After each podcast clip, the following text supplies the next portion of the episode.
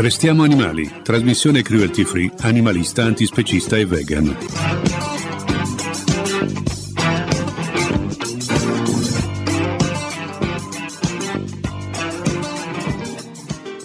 Un, due, tre, dici sotto cosa c'è. Salve e benvenuti alla nuova puntata di Restiamo Animali, la trasmissione animalista, antispecista e vegan che racconta l'attualità, lo sviluppo del pensiero, l'alimentazione dal punto di vista degli animali non umani. È la puntata numero 600, un bel traguardo per una trasmissione avviata quasi 10 anni fa, nel marzo del 2012. Oggi parleremo di cibo, di uccelli, di squali, di economia, di sperimentazione scientifica a danno degli animali. Tutto con il prezioso supporto di Gabriele Palloni, che curerà sia la colonna sonora sia la proposta gastronomica collegata alle notizie della puntata.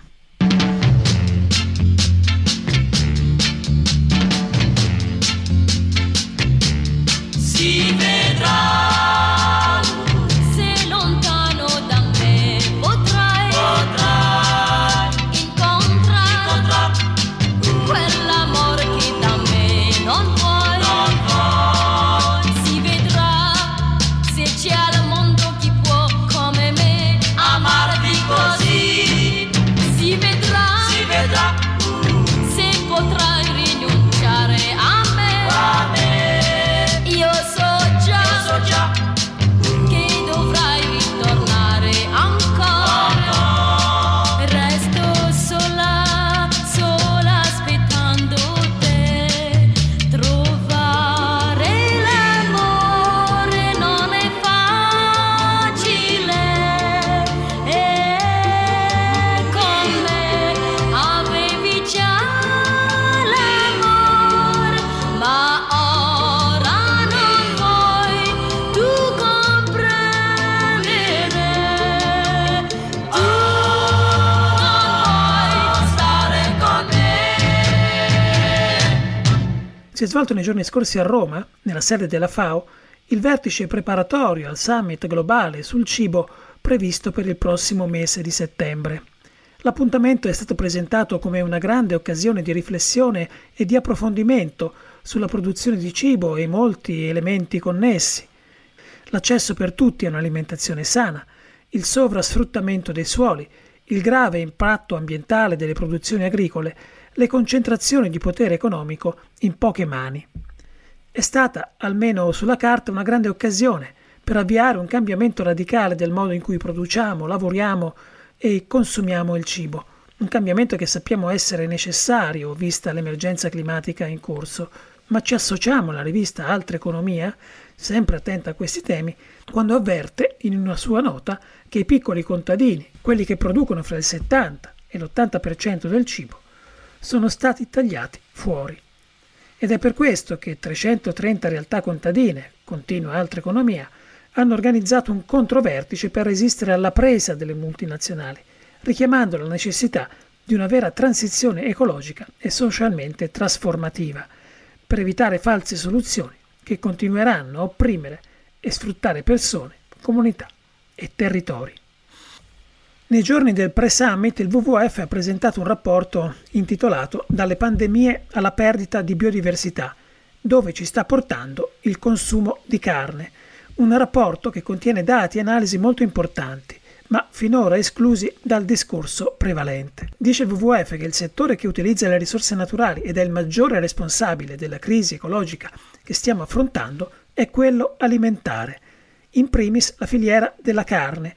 Gli allevamenti intensivi sono da soli responsabili del 14,5% delle emissioni totali di gas serra e utilizzano circa il 20% delle terre emerse come pascolo e il 40% dei terreni coltivati per la produzione di mangimi.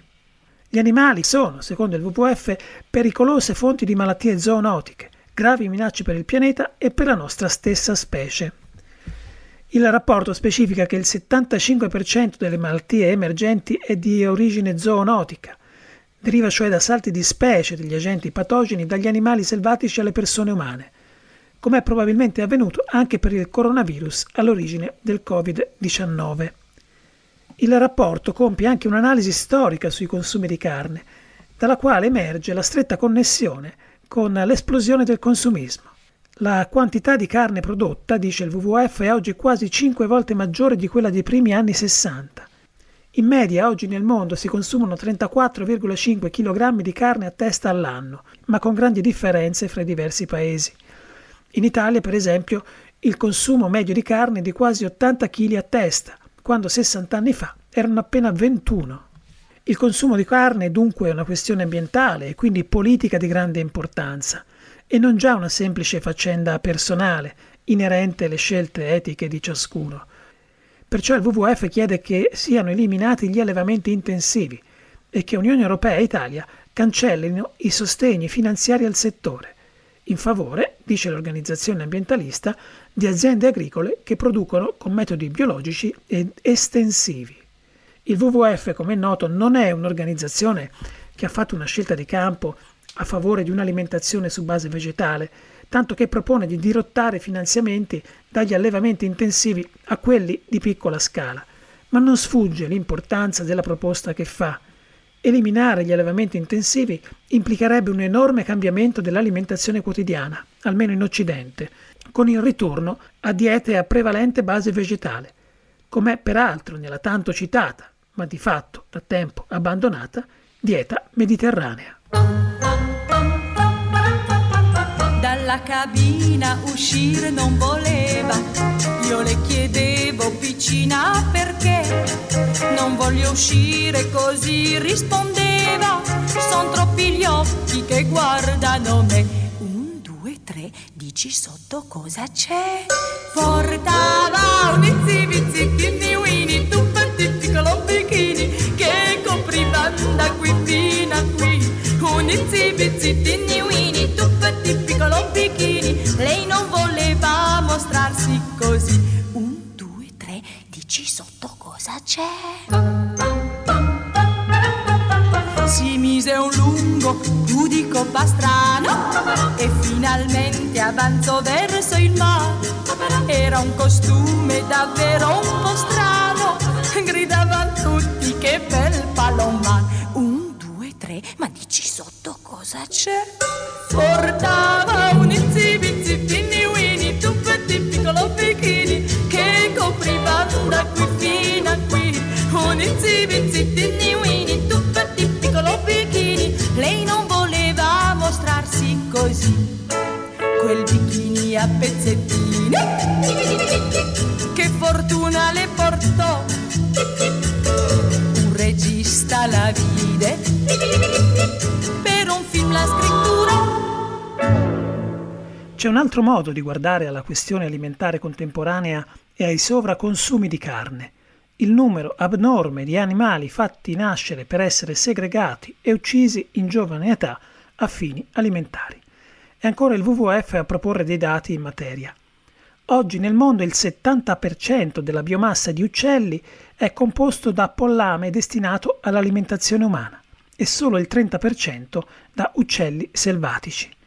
Ogni anno poi vengono macellati a scopo alimentare 50 miliardi di polli, di cui circa il 70% allevati in maniera intensiva.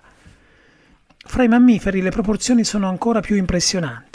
Il 60% del peso dei mammiferi sul pianeta è costituito da bovini e suini d'allevamento, il 36% da umani e appena il 4% da mammiferi selvatici. Sono cifre sconvolgenti che illustrano bene quanto la società dei consumi abbia trasformato il mondo e gli equilibri fra esseri viventi. Come disse Papa Francesco in un intervento nei primi mesi della pandemia, non possiamo pensare di essere sani in un mondo malato. Vale per l'intera specie umana.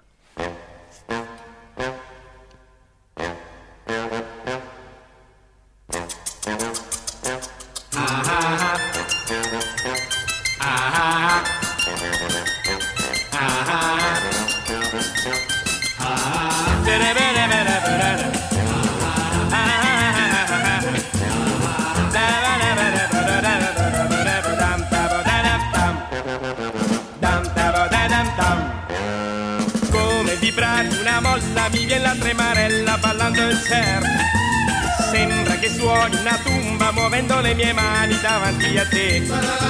Si miglioro col dito la bocca, poi incrocio le mie braccia qui sul mio cuor. E mentre dimentico il mondo, un bacio io ti mando con tanto amor. Muoviamo insieme queste mani, come farebbero i marziani, che sanno dar con questa mossa quella scossa che da noi si chiama amor, che da noi si chiama amor.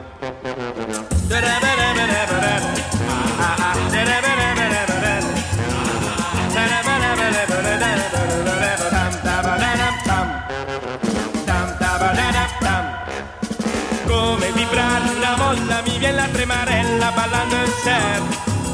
Sembra che suoni una tumba muovendo le mie mani davanti a te. Sfioro col dito la bocca, poi incrocio le mie braccia qui sul mio cuore.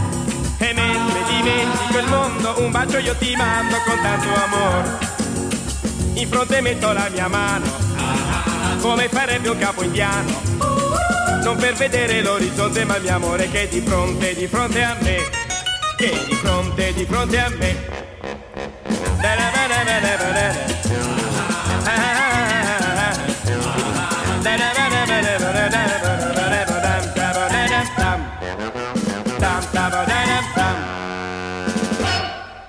Da qualche tempo Francesco Panier, giornalista e attivista esperto di questioni ambientali, tiene per noi una rubrica denominata Lessico dell'Antropocene, nella quale affronta, parola per parola, tutti i temi dell'attualità in materia di ambiente, componendo alla fine una guida che consente di orientarsi attraverso concetti spesso complessi e non di rado usati in modo strumentale.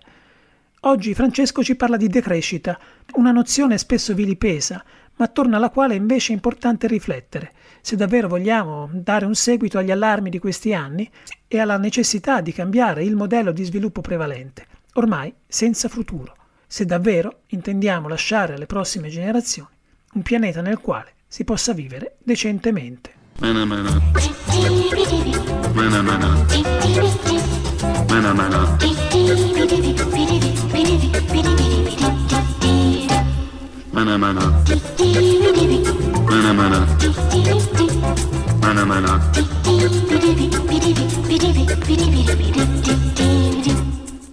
Che la crescita infinita in un pianeta finito sia un controsenso lo sappiamo dal 1972, quando un gruppo di giovani scienziati del Massachusetts Institute of Technology ha pubblicato il rapporto I limiti dello sviluppo, spalancando un dibattito mondiale sull'ambiente. Tuttavia è bastato fingere di accogliere i loro rilievi, creando i concetti di sviluppo sostenibile e crescita verde per frenare la carica trasformativa di quell'allarme. Le istituzioni hanno riconosciuto i rischi ambientali della crescita a tutti i costi, consentendo però al sistema economico di non cambiare le sue logiche. Si è diffusa la narrazione in base alla quale, investendo in efficienza, il PIL potesse continuare a salire, mentre l'impatto climatico e ambientale della produzione sarebbe sceso. Tutto questo non è mai avvenuto e l'ultimo rapporto dello European Environmental Bureau, una rete di oltre 143 organizzazioni con sede in più di 30 paesi, dimostra che nel futuro non ci sono segnali di un disaccoppiamento fra crescita economica ed impatto ambientale. Aumentano dunque le voci che propongono non più di aumentare, ma di ridurre la produzione di beni e servizi, soprattutto nei paesi ricchi. Rendere i processi più efficienti è importante, ma ancora più importante dovrebbe essere puntare alla sufficienza. In parole povere, dobbiamo recuperare un senso del limite individuale e collettivo. Le istituzioni internazionali e i governi dovrebbero quindi indirizzare l'economia su binari ecologici, riducendo la scala della produzione, del commercio e dei consumi. Praticamente un'inversione a U dalla globalizzazione così come la conosciamo. Un'operazione estremamente difficile anche soltanto a livello semantico, dal momento che l'idea della crescita verde, della sua capacità di slacciare il progresso economico dal degrado ambientale, ha innervato tutti i documenti di visione delle principali istituzioni mondiali negli ultimi 20 anni. Tuttavia non solo non ci sono prove empiriche a sostegno dell'esistenza di un disaccoppiamento della crescita economica dalle pressioni ambientali in misura anche solo vicina a ciò che servirebbe per affrontare il collasso ambientale, ma sembra improbabile che tale disaccoppiamento si verifichi anche in futuro. Come riscrivere la convivenza fuori dalle dinamiche della crescita? Non è semplice, ma le soluzioni si trovano nell'espansione dei servizi pubblici gratuiti, dall'acqua all'energia, dai trasporti ai sistemi educativi e di cura, così come nel reddito di base e nella scelta di produrre meno merci inutili e più oggetti essenziali, durevoli e riparabili. Una rivoluzione copernicana per vivere in armonia con il pianeta che ci ospita. Noi siamo i giovani più giovani, siamo l'esercito del surf. Noi siamo i giovani più giovani, siamo l'esercito del surf. Ma che cosa c'è?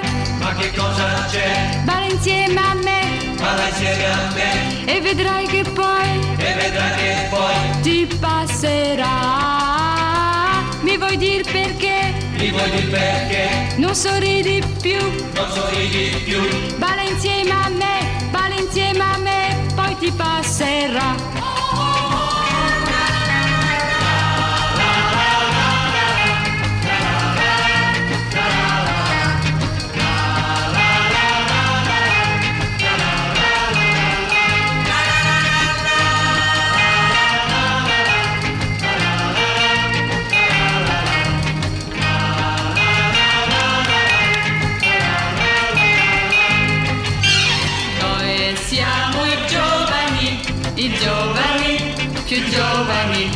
Siamo l'esercito del surf. Ma che cosa c'è? Ma che cosa c'è? Balla insieme a me, balla insieme a me. E vedrai che poi ti passerà. Mi vuoi dir perché? Mi vuoi dir perché? Non sorridi più, non sorridi più. Balla insieme a me, poi ti passerà. Noi siamo i giovani, l'esercito del surf. Noi siamo i giovani, l'esercito del surf. L'esercito del surf. Parliamo di cinema per dire di un film documentario da poco presentato all'Ischia Global Film and Music Festival, dedicato quest'anno alla salvaguardia del mare. Si tratta di Fin, la mattanza degli squali, del regista e produttore statunitense Eli Roth, che ha nel suo curriculum film come Il giustiziere della notte e Death Wish, il mistero della casa del tempo. Fra 10 anni, ha detto Roth ad Ischia, potrebbe essere troppo tardi. I nostri figli meritano un mare migliore. Fin, prodotto da Leonardo DiCaprio e Nina Dobrev, è stato premiato con l'Ischia Docu Award ed è un'opera che denuncia il massacro e l'imminente estinzione degli squali, animali che Roth definisce timidi e intelligenti, oltre che indispensabili per l'equilibrio dell'ecosistema marino. Questa volta l'horror, dice Roth, è reale, e pensare che da ragazzino ero terrorizzato dagli squali. Sono nato a Boston, ha detto ancora Roth, vicino ai luoghi dove fu girato il film di Spielberg, e come tanti bambini in quegli anni rimasi impressionato. Proprio per combattere questa paura, in seguito ho voluto leggere e informarmi, scoprendo cose pazzesche. E quando per realizzare il film mi sono trovato a tu per tu sott'acqua con loro, la mia prospettiva è immediatamente cambiata. Questa specie così utile agli oceani è minacciata. Uccidiamo 100 milioni di squali all'anno, 11.000 al giorno, e senza un motivo, se non il consumo e l'uso delle loro pinne, che oltretutto sono insapori. Anche la loro carne è avvelenata, con livelli di mercurio più alti del 32% del consentito. Attorno a questa mattanza c'è un'industria immensa, spesso illegale. Come possiamo fermare tutto questo? Dice ancora Roth. Il film è uscito da poco e qualche cosa sta iniziando a muoversi. Oggi tutti possiamo mobilitarci grazie ai social network e poi cercare di cambiare le cose anche con i comportamenti, smettendo di comprare, come abbiamo fatto per l'avorio, prodotti realizzati con cartilagini di squalo, utilizzate anche per i cosmetici. Difficile non è.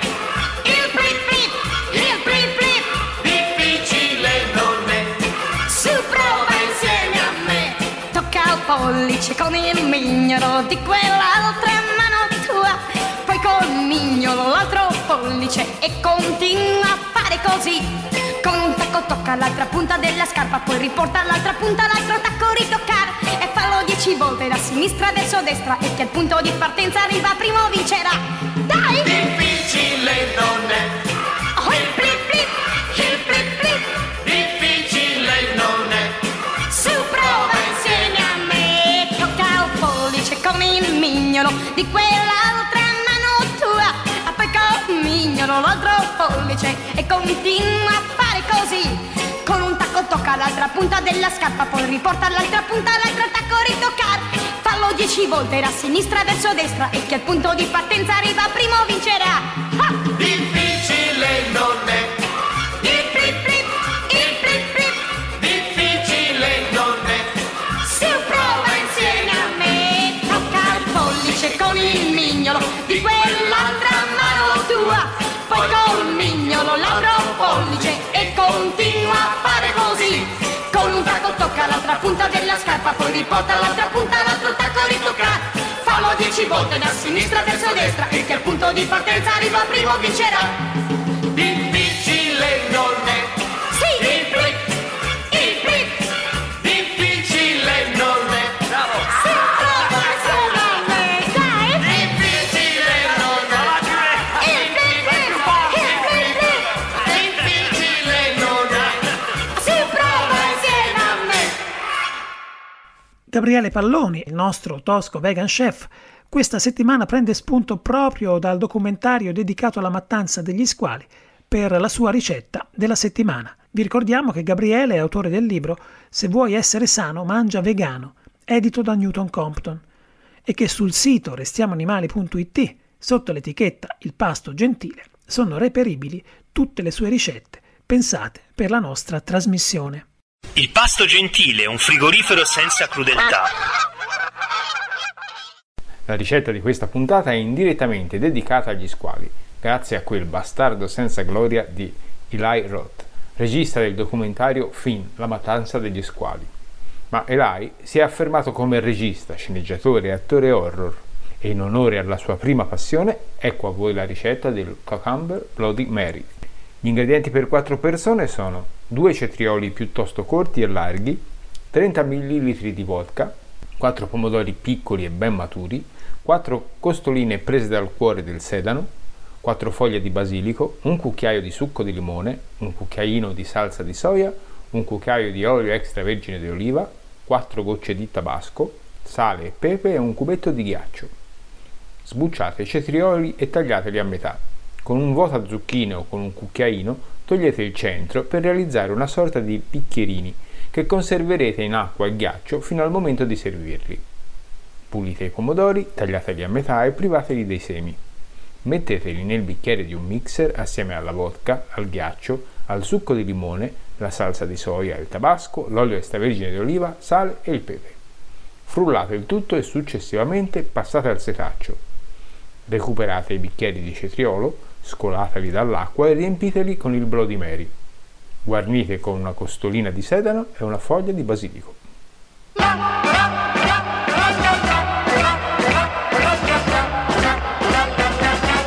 Sei come una lucertola, tutto il giorno al sole, sulla sabbia che brucia, nell'odore del mare. E come una lucertola, t'addormenti al sole e fai finta di niente se ti vengo a baciar. Soltanto quando batte mezzanotte la bianca luna bacia il mare, ti lasci dolcemente accarezzare e non dici mai di no. Sei come una lucertola, tutto il giorno al sole, sabbia che brucia, nell'odore del mare, e fai finta di niente se ti vengo a baciar. Chiudiamo con una notizia che prendiamo dalla zampa.it, lo spazio dedicato al notiziario sugli animali del sito del quotidiano La Stampa. Il più grande fornitore australiano di topi e cavie per la ricerca biomedica, l'Animal Resources Center, ha annunciato che prevede di chiudere le proprie attività entro i prossimi 18 mesi. È una decisione che si ripercuoterà con un impatto significativo sulla ricerca biomedica del paese e ha quindi scatenato molte reazioni. L'ARC è una struttura di allevamento a Perth, nell'Australia occidentale, e ha un fatturato annuo di circa 8 milioni di dollari australiani, pari a poco più di 5 milioni di euro, e conta circa 60 dipendenti.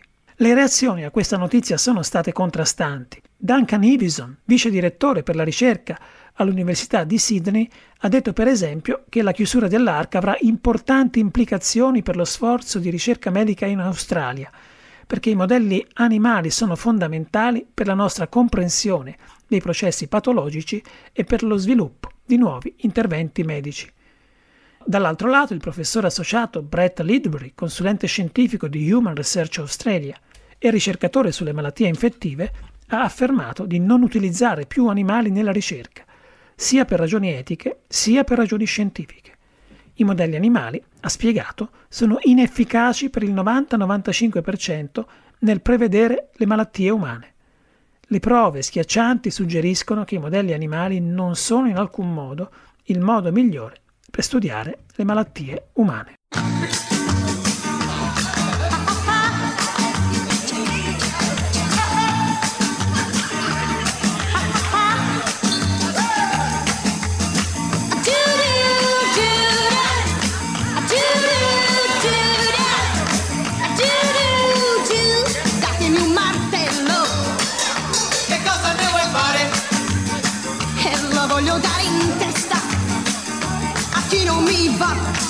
Sì, a quella smorfiosa con gli occhi dipinti che tutti quanti fanno bailare lasciandomi a guardare,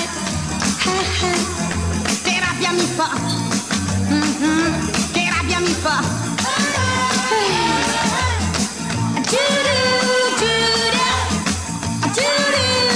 E datemi un martello, che cosa ne vuoi fare?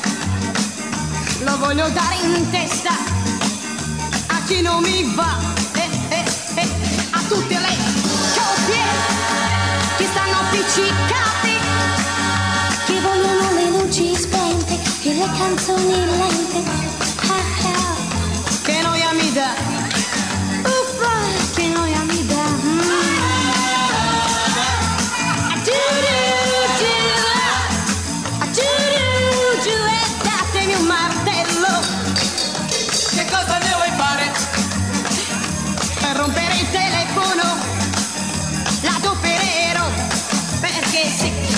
Minuti mi chiamerà la mamma, il babbo ma sta per tornare, a casa devo andare, uffa, che voglia ne ho, no no no, che voglia ne ho.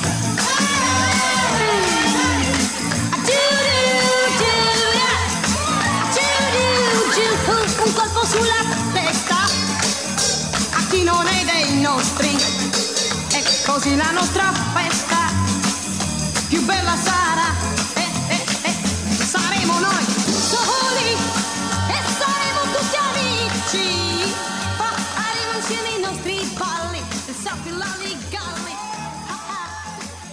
che forza sarà.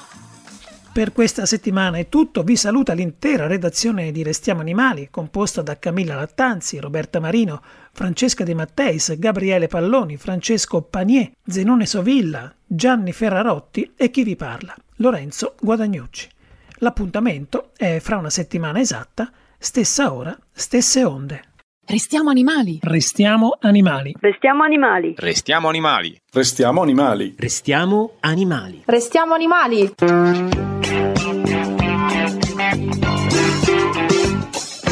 Restiamo animali. Trasmissione cruelty free, animalista, antispecista e vegan.